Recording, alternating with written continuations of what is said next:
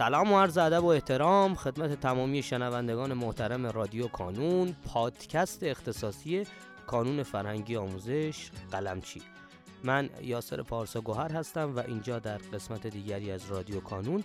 در کنار من سرکار خانم محدث مراتی مدیر محترم گروه منحصرا زبان حضور دارن. خانم مراتی گرامی خیلی خوش آمد میگم به شما. لطفا اگر سلامی دارین خدمت دوستان بفرمایید و بعدش کم کم ورود کنیم به موضوع گفتگوی امروزمون. به نام خدا منم سلام عرض می کنم خدمت شنوندگان عزیز و امیدوارم که گفتگوی امروزمون براشون مفید باشه.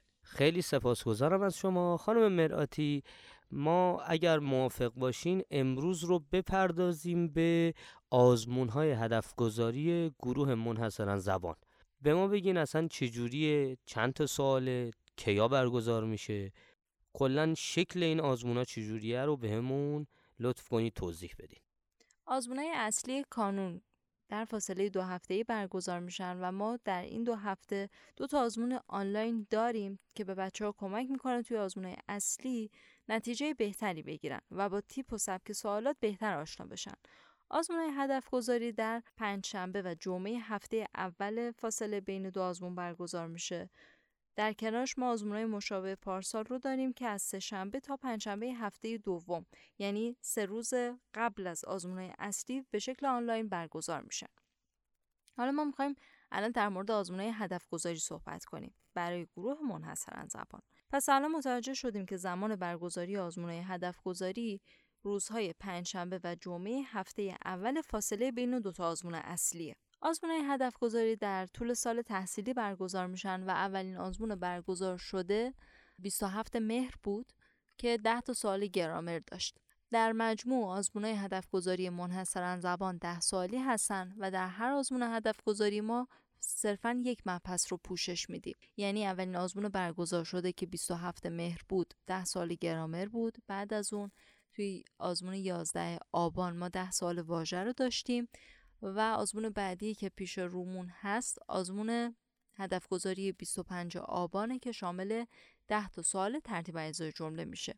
این ترتیب مباحث بر اساس دفترچه آزمونای اصلیه یعنی ما همیشه تو آزمونای اصلی اول گرامر رو داریم بعد واژه بعد ترتیب اجزای جمله بعد مکالمه بعد کلوز بعد ریدینگ. پیشروی آزمونای هدف گذاری هم دقیقا بر همین اساسه.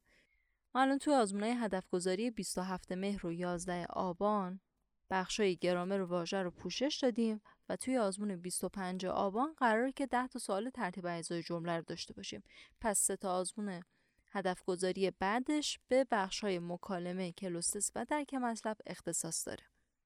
بسیار عالی. خیلی متشکرم از شما خانم مرآتی این آزمون ها چجوری شکل اجراش آنلاین حضوری و آیا براش کارنامه صادر میشه؟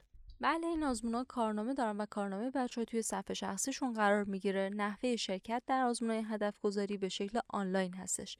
یعنی بچه ها باید وارد صفحه شخصیشون بشن توی داشبورد سمت راست گزینه آزمون های غیر حضوری رو انتخاب کنن و آزمون های هدف گذاری رو انتخاب کنن. وقتی که روی آزمون های هدف گذاری کلیک می‌کنن تاریخ برگزاری این آزمون ها براشون نمایش داده میشه. به شکل آنلاین پاسخهاشون رو ثبت می‌کنن توی صفحه شخصی و بعدش هم کارنامه رو بر اساس جواب هایی که دادن دریافت می‌کنن که توی کارنامه حالا درصد و دهک مربوط به خودشون رو دریافت می‌کنن. خیلی متشکرم از شما خانم مراتی گرامی که امروز هم کنار ما بودین و در مورد آزمون های هدف گذاری صحبت کردیم و حالا شکل اجراش کارنامه هایی که براش صادر میشه و خواهش می‌کنم که دوستان گرامی اگر سوالی در هر کدوم از این زمین ها حتما از ما بپرسن. ما هم سعی می‌کنیم در اولین فرصت به سوالات شما پاسخ بدیم و خیلی سپاسگزارم از اینکه صدای ما رو میشنوین و به دوستانتون ما رو معرفی می‌کنید